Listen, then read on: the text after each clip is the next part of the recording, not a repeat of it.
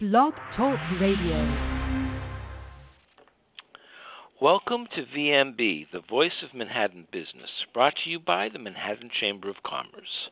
I'm your host, Bruce Hurwitz. You can find me on the web at hsstaffing.com. I hope everyone will be able to join me this coming Wednesday at noon for our Veterans Day special. My guest will be Deborah Pawlowski from KEI Advisors. She's a graduate of West Point and served five years in the U.S. Army, rising to the rank of captain. We will be discussing women in the military. To learn about all future shows, please visit our website, thevoiceofmanhattanbusiness.com. And please remember to visit the events page on the Chamber's website, manhattancc.org, to learn about upcoming events on the Chamber's calendar. I am delighted to be joined today by Luana Lewis from the Better Business Bureau. We will be discussing cause marketing, bringing businesses and charities together. Please remember the opinions expressed on this program are solely those of the participants and do not necessarily represent the views or positions of the Manhattan Chamber of Commerce. Additionally, as a matter of policy, the Better Business Bureau does not endorse any product, service, or business. The information provided here is believed to be reliable, but the BBB does not guarantee its accuracy or completeness. No information provided here or in conjunction with this interview constitutes nor shall be construed as legal advice. It is not intended, nor may it be relied upon, as legal advice in any form. If you have any questions, feel free to call in. The number is 805 243 1301. Again, 805 243 1301. And dial 1 so that I know that you have a question. Luana, welcome to the show. Hey, Bruce. Thanks so much for having me. Oh, my pleasure. This is your first time on, so tell us about yourself and your organization. Thanks very much. Well, I'm the uh, Senior Vice President here for Programs and Services at the Better Business Bureau serving Metropolitan New York. We're one of 108 Better Business Bureaus. Um, the system of Better Business Bureaus is over 100 years old, and Together, uh, we help people find and recommend businesses, brands, and charities they can trust through free consumer services like information reports on businesses and charities that are prepared um, for the most part according to BBB standards. We use standards especially in our charity reports. And uh, we also have other services like BBB Scam Tracker, that's a new one, uh, and consumer reviews all on bbb.org. Did you say scam tracker or spam? I did. Tracker? Yes, scam. Scam, scam with a C. like scams. S C A M tracker.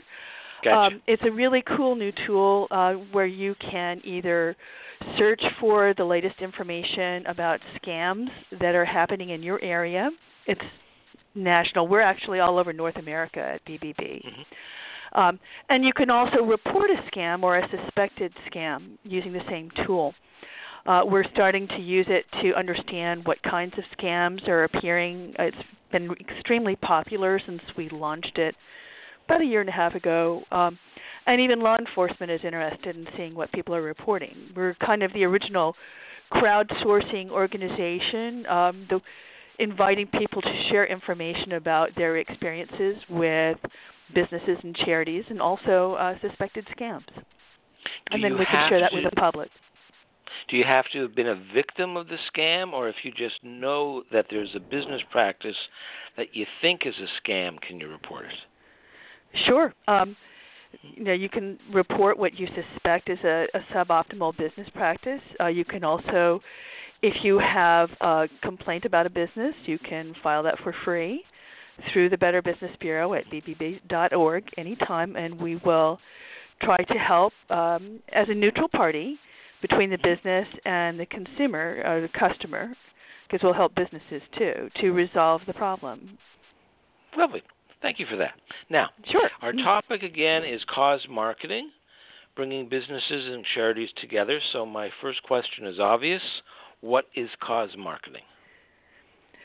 Well, it kind of depends on who's talking. Um, the government has a view about cause marketing. Uh, in fact, many state governments have views, and they don't necessarily um, they aren't necessarily the same.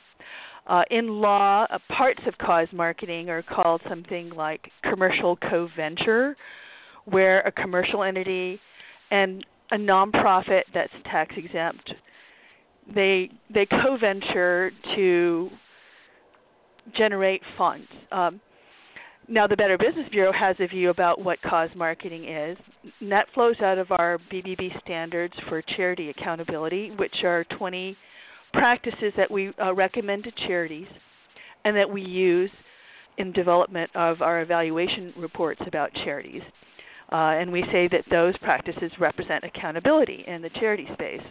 We have a standard having uh, to do with cause marketing, and basically it says that we're looking for the who, what, when, where, how of disclosure up front when a commercial entity is implying in a marketing appeal or a marketing claim that the purchase of um, a service or a product is going to benefit a charity.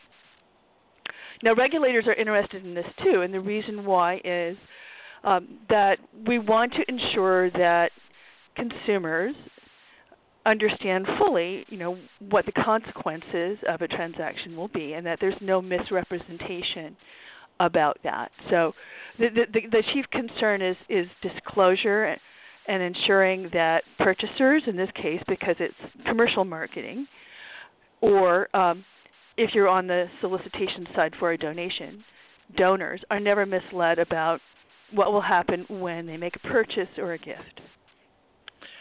So, if I, I'm not going to give an exam, a, real example because uh, I don't want uh, any corporation to get upset.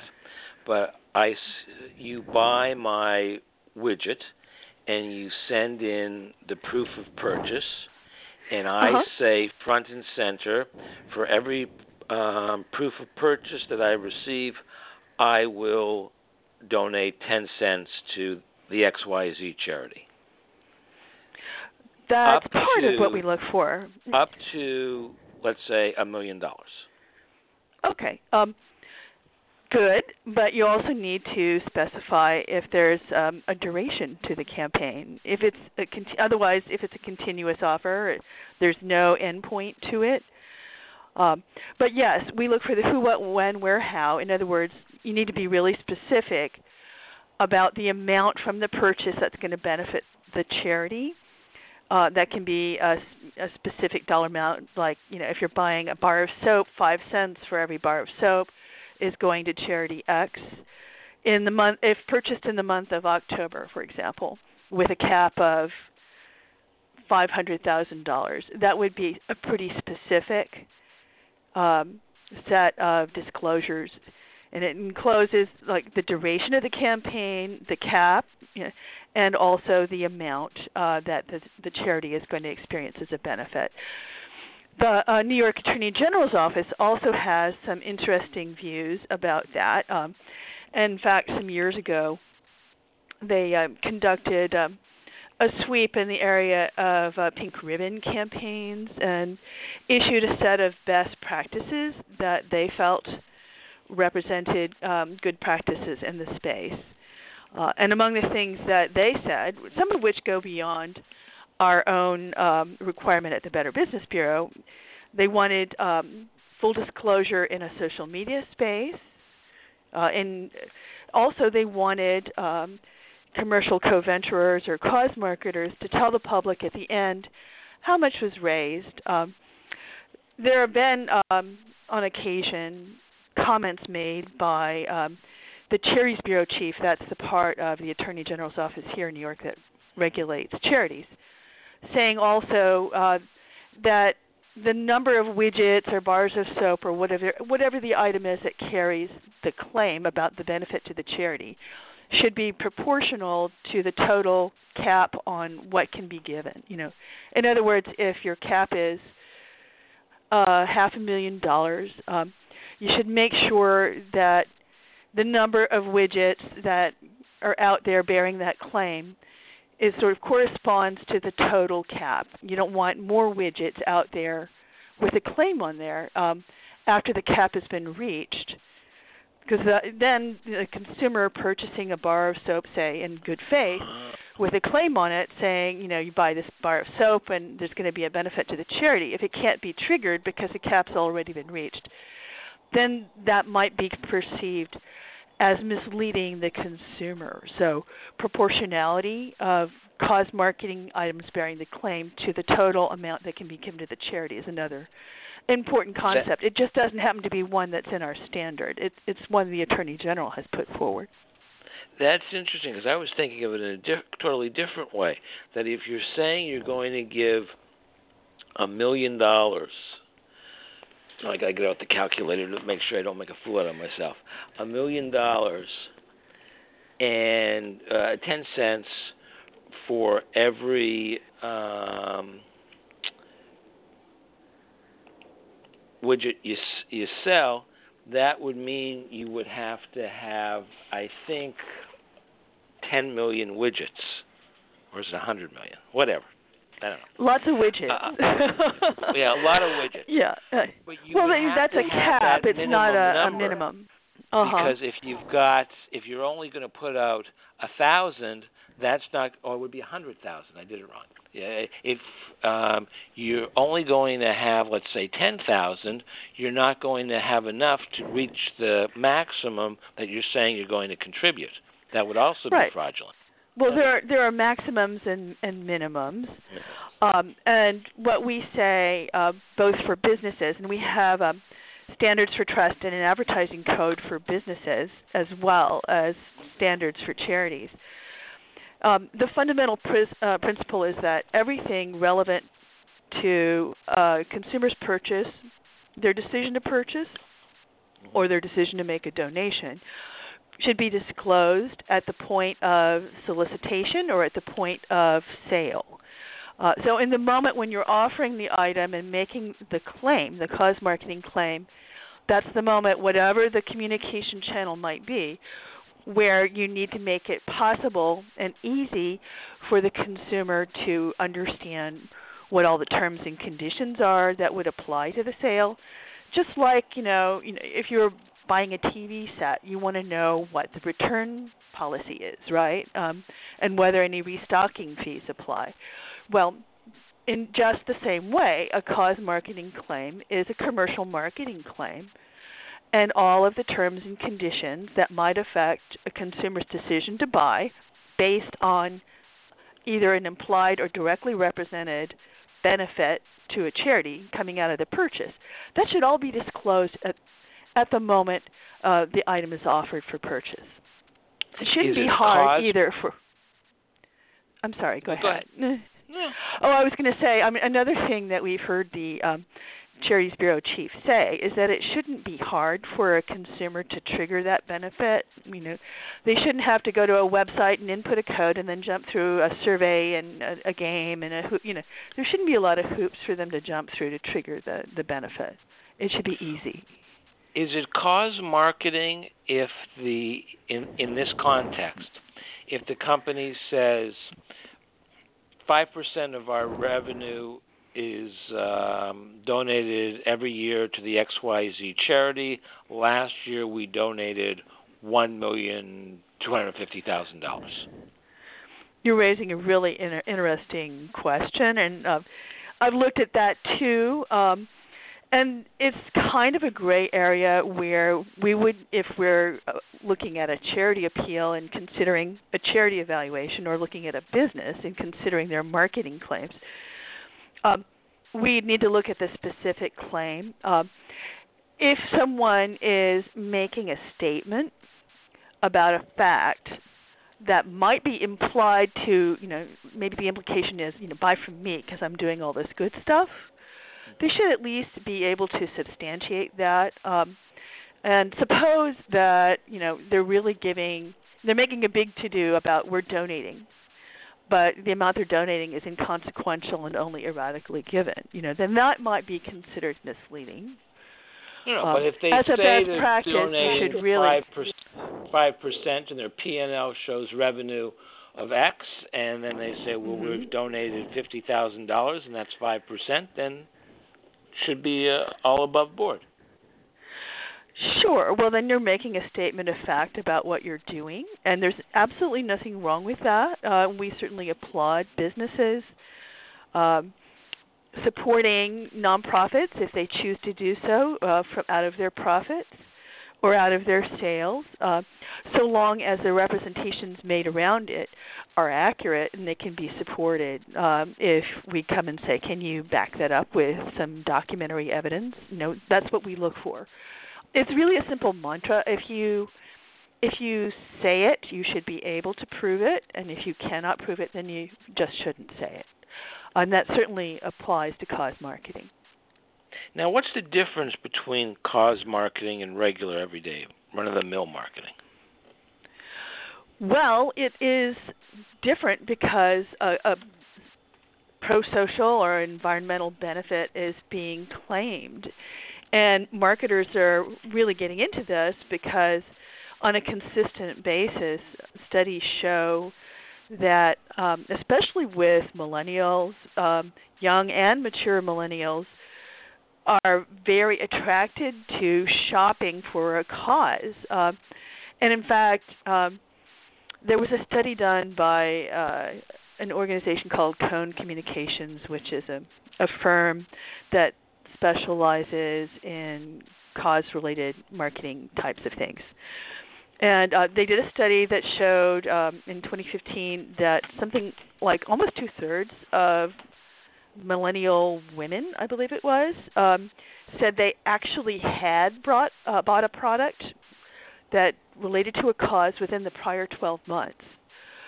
You know, that's that's big. Uh, so naturally, businesses are interested in affiliating with causes, um, but um, there are some considerations to bear in mind. For the business, uh, you want to make sure that there's a good fit and that you've thoroughly screened the charity uh, and that you understand what you're getting into because there are a lot of minefields in that area. Uh, and for charities, uh, you want to make sure that you're staying focused on your mission um, and that you're not uh, being drawn into actively marketing in any way or engaging in something that might lo- look like commercial activity, which would be inappropriate for your charity. You know, you raise a, an interesting point. Is cause marketing just if money is going to be to change hands, or is it also cause marketing if a company just gets up and says, uh, "We do not purchase anything that is not uh, coming from I don't know an environmentally sustainable manufacturer." Mhm. You know, it, um, well, you're raising a really interesting question, and and this uh, again, that's why when you said, you know, what is cause marketing, I said, well, it kind of depends on who's talking. You know, um, there's the regulatory point of view. There's a point of view that we have which flows out of standards about making sure consumers aren't misled. Um, what you're talking about, I think, sounds a little more like green marketing, where if you're making a representation about um, an environmental effect of a product that you're creating or a social benefit flowing out of a product or service, you need to, you know, again, all of the requirements about advertising, truth in advertising, and accuracy in advertising would re- apply. But if you're just declaring, you know, we have values, and our values are that um, we are in favor of XYZ environmental benefit. That's just a statement. Uh, and you could call it a kind of cause marketing, but if it isn't really linked to a you know a direct call to buy, um, the connection is is it falls into a gray area. Um, Does there have to be a connection to a specific nonprofit? well, sometimes um, I see things that don't have connections to a specific nonprofit. Um, I think that if you were going to put an appeal out there as a your business say, and you put an appeal out there um, saying buy our product and it will help to save the tigers. Tigers are great, you know, and but you don't say what that means. You know, does are you going to make a donation to a charity that specifically helps to rescue tigers or protect them? Um, then you know, again, uh, it's kind of vague, um, and I think it sort of borders on the suspect. The best practice really always is to disclose everything up front. Um, you'll sometimes see businesses that are supporting maybe a dozen or more, you know, up to a hundred charities that are working in a particular issue area, and in that kind of circumstance, if you're saying, you know, come and shop with us on such and so day, and it will benefit women and girls, we'll make it really easy for people to find out immediately exactly how it's going to benefit women and girls. You know, the who, what, when, where, and how apply. Tell us how much is going to be donated, and what charities we're talking about here. You know, um, you can list them on a website, or you can list them on a sign in your store. You know, but make, so you know, make use, the specifics available. I want to make sure this is clear. So I'm just, and I apologize. I don't know if anybody's going to be That's offended okay. by this or think it's inappropriate, but I'm just going to go for it. My company, as you know, I'm a recruiter. The mission of my company Mhm. is to promote the hiring of veterans, and I reduce my fee by a third when the candidate who is hired is a veteran. Now, is that cause marketing? Uh, that's an interesting question. I'm not sure that it would fall into our definition of cause marketing, but I'd have to think about that. Um, it sounds like, you know, on balance, not. But I would probably, you know, check that out with um, some other colleagues here before coming to a conclusion. It's not always a slam dunk. Just curious. Now, I was going to ask why the Better Business Bureau cares about this, but I think we've gone over that indirectly. So, I want to ask you questions based on the article that you wrote. Tell us about the article, uh, where it was published, and uh, my first question is why is a charity's name an asset, and how is that related to, to our topic? Sure. Um, I did write an article um, this year. Uh, it was for the New York State Society of CPAs Tax Stringer newsletter. Um, I was very flattered that they invited me to contribute that. Uh, and um, a link to the article is published uh, on our website. Uh, the URL, if you want to actually read it, is ny.give.org. In other words, newyork.give.org, ny.give.org.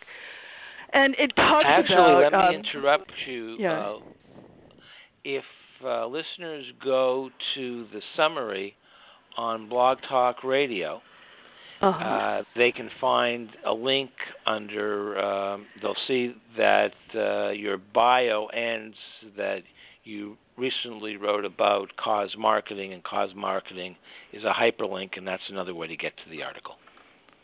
Perfect. Um, so uh, the article basically talks about some of the pitfalls that we see happen um, both with businesses and charities and how to avoid them.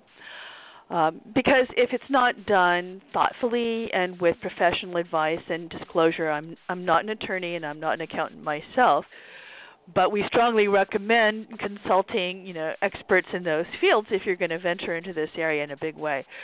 Um, uh, it, it does give some pointers about stuff to ask those professionals about if you are going to embark on a, a cause marketing venture. And one of the things that I think both businesses and nonprofits fail to uh, understand uh, sufficiently, um, and I've just seen this, you know, talking to people about cause marketing, is that a charity's name, its brand, its you know marketing assets, those are all intellectual property that it owns. It's property with monetary value because the, that's where the charity's reputation resides. So its ability to raise funds arises out of its name, its logo, its brand.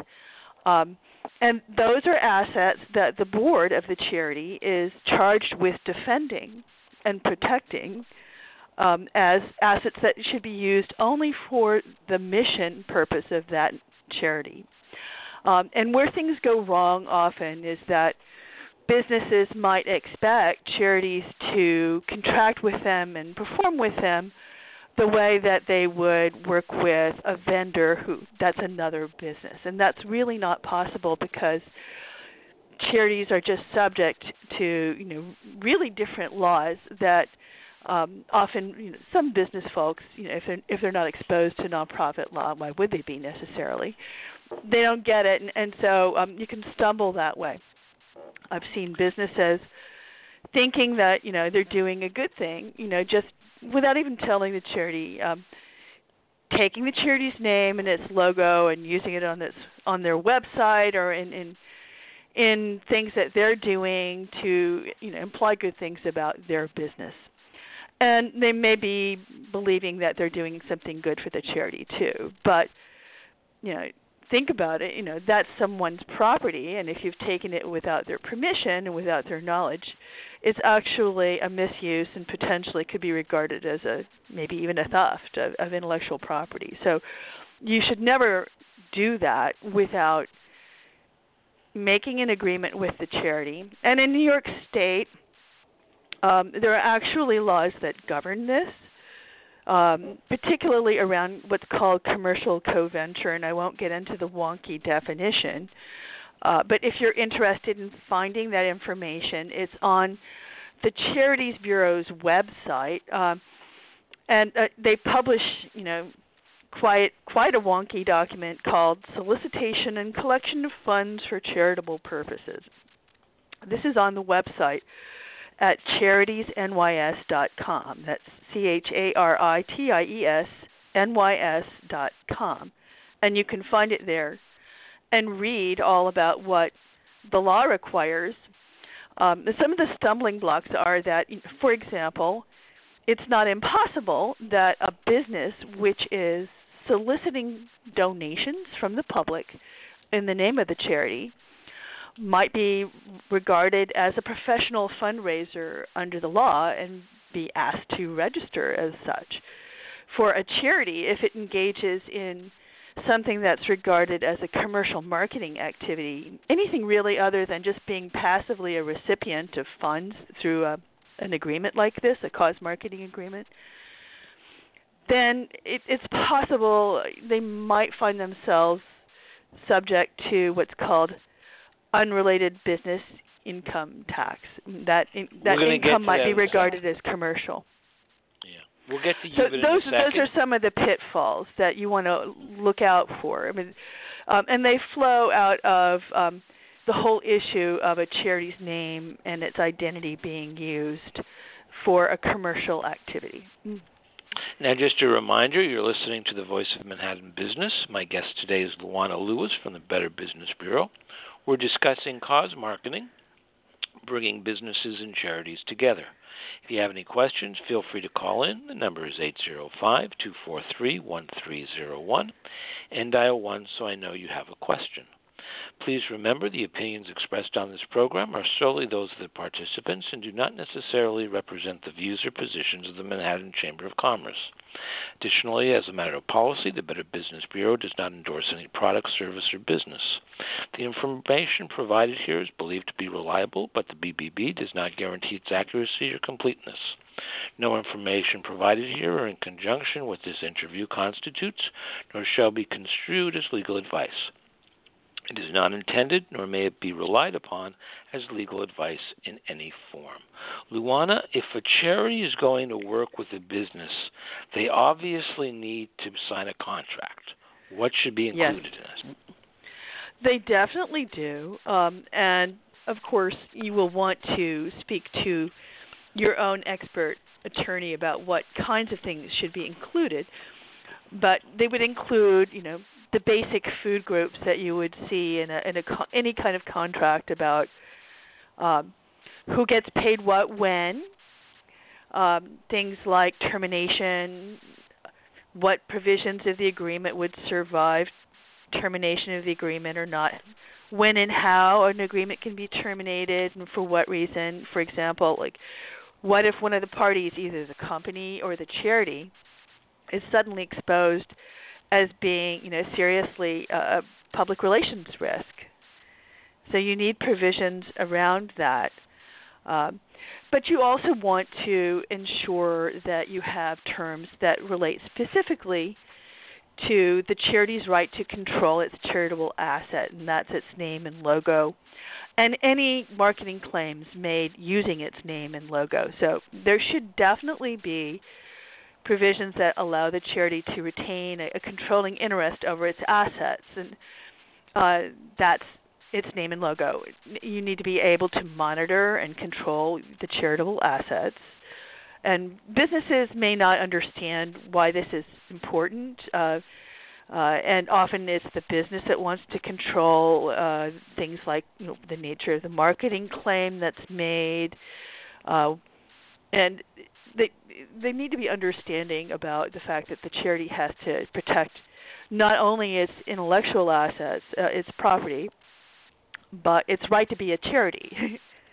uh, and the, the agreement needs to be structured really carefully. It's really ideal to have an attorney that understands both nonprofit law and cause marketing, especially if you're going to do this ac- across state lines, because there are something like 80% of the states regulate charities, and 40% of them have laws that touch in some way on cause marketing, and it's a minefield. Uh, in addition, the Internal Revenue has uh, issues around what is and is not tax exempt activity that affect the charity, and um, there can be regulations across many states that determine who and who is and is not considered a, a fundraiser on behalf of a charity who has to be registered in the state where a solicitation is taking place. So if you're going to do a really big campaign, um, say it's national in scope. Um, absolutely, you know, you must get competent professional advice. And in New York State, um, and you can certainly check on the Charities Bureau website to confirm everything and should. Uh, but my understanding is you would need to have a written agreement and register that with the state. Uh, if you know you are moving forward with a consequential agreement, the Better Business Bureau says your board of directors must see that and approve it because they are charged well with protecting the charity's assets, namely its name and logo, but also they're charged with ensuring that the public is not misled by fundraising solicitations and the Charities Bureau has made that pretty clear in some actions. It has taken recently where um, there were charities that were making solicitations through third parties but uh, there weren't adequate controls being exercised by the board. And the the attorney general came in and there were some pretty draconian regulatory actions taken when the the charity didn't take steps to proactively protect its name and assets so all of those things are um, important and then of course um, you want to make sure uh, that it's clear who is responsible for these compliance things. Uh, that needs to be laid out, I would expect. Ask your attorney how the income is going to be calculated, how it's going to be reported, when does it get paid, are there thresholds that have to be met. Uh, uh, I don't have any uh, standard here at the BBB that requires a threshold, but I've seen like some um, some thresholds published, well, we're not going to pay you until the amount of the cause marketing benefit is at least $250 or more. Well, that means you're withholding, you know, if it's $249, you know, that money for who knows how long. So those are all considerations that you'll need to negotiate using competent counsel um, and make sure that it, they're specified. Uh, you want to make sure that anything um, in the agreement about what the charity is obliged to do um, doesn't imply that you are agreeing to do any active marketing or any active selling um, on behalf of a commercial entity because then that could put you in the position of maybe uh, potentially having what the IRS calls unrelated business income. Which is my next question. You had said um, UBIT. You just explained what it, what the acronym is, and you just answered the question before I asked it. How is it related to cause marketing? Well, it, it's it is related to cause marketing because um, this is a, a, a case where a commercial entity is using a charity asset, its name, its logo, um, maybe some other assets belonging to the charity, to market a product or a service. Um, and of course, you know, the regulatory interest is to assure that there's not unfair competition on the part of charities, which are tax exempt. Um, and because they are tax exempt, uh, charities do have to cleave to a very high standard of performance uh, and avoid engaging in activity that looks commercial. And it can get actually pretty tricky to figure out what is and is not unrelated business income. Uh, it's not necessarily intuitive. As I found out myself, um, as it happens, the Internal Revenue Service has uh, a lovely website. It's called stayexempt.irs.gov. And on that website, there are a number of tutorials about how nonprofits can take steps to ensure that they protect their tax exemption. And one of them is a tutorial about unrelated business income. And I went through this myself, uh, and the examples they gave, uh, you know, I thought I was pretty up to speed on it, but I have to tell you, I missed some of them. So it, it really isn't intuitive, and if you are thinking of engaging as a nonprofit in an activity that might involve some commercial aspects, you need to take qualified counsel. Um, your attorney or your accountant they need to advise you on how to avoid any kind of um, unrelated business income tax that would be excessive. It's not that you can't ever, but if it becomes really significant, it might potentially imperil your tax exempt status. Now, but again, this is like not in the wheelhouse of most businesses, and they they aren't going to be thinking about this. It's it's not um, unless they're folks who have sat on a nonprofit board, it's not going to be familiar. So, I mean, you might, as a business person, uh, approach a cause marketing deal thinking, well, you know, I need, you know, this charity to do some of the marketing lifting, and and just understand that they can't. They really can't. Now, they, are not supposed to do that. Hmm. Understood. Now, uh, staying in the weeds, so to speak, talk to us a little uh, bit more about charitable charitable solicitor registration issues. Uh, what are well, they? That's another tricky one. Um, again, like there's something like um, 80% of the states uh, have some kind of regulation of charities, and many of them require that persons who are soliciting in any way on behalf of a charity for a donation, not necessarily, you know, a marketing sort of fee for, you know, not necessarily marketing, but sometimes marketing, um, that they might have to might have to register as a professional solicitor. Uh, in fact, New York State has rules around that, and if you go to charitiesnys.com and, and view that document I mentioned, you can see what the rules are. It's a pretty wonky document, um, and if you're going to be doing this across state lines, um, you need to understand whether anyone who's connected to the cause marketing program that's under discussion might, you know, if it's structured in in a certain way, then be required to register as a fundraising solicitor in various states. And the laws are all different. This is why you need experts if you're going to do it in a big way. Uh, and uh, of course, charities themselves, when they're soliciting across state lines, also have to register um, and uh, it's quite a patchwork quilt of registration requirements. There are organizations out there, uh, professional services, uh, that specialize in helping uh, charities and others who are their vendors doing you know solicitations for them register wherever they're required to register. Um, and you can consult them for some professional advice, but you should also consult your own attorney and accountant when making decisions about where you're going to need to register. There are fees attached to it. There's paperwork. Um, it's a lot. There's reporting. You have to file reports with those states.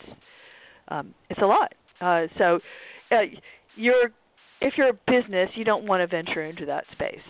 You know, you don't want to be doing that, um, and it's avoidable if a deal is structured appropriately. Before I let you go, thank you. Tell us what the best way is for listeners to get in touch. Well, you can always go to newyork.bbb.org. That's N E W Y O R K dot B-B-B dot O-R-G. And there's a, a contact us page there. You can find us that way. If you have questions about cause marketing issues, I would invite you to either email us or call us. You can email at charity at newyork.bbb.org. That's charity at n-e-w-y-o-r-k.bbb.org. Or just call 212-358-2873. And um, you can ask for me, or you can speak to a member of our charity accountability staff, and we'll be delighted to do our best to help you. Well, Luana, you've been a great help to our listeners this afternoon. I also want to thank you and through you, your colleagues, because this is the final interview this year with the Better Business Bureau. We did four this year, and we have four planned for next year, and I'm looking forward to it, and I hope you'll be uh, one of the guests because you Thank did a great you, job, and I really appreciate it. Well, we really appreciate being included, and again, we will be help- happy to be helpful anytime. Thanks so much. Well, thank you, and as always, a special thank you to our listeners, and I am certain Luana joins me in wishing everyone a safe and prosperous week. Absolutely.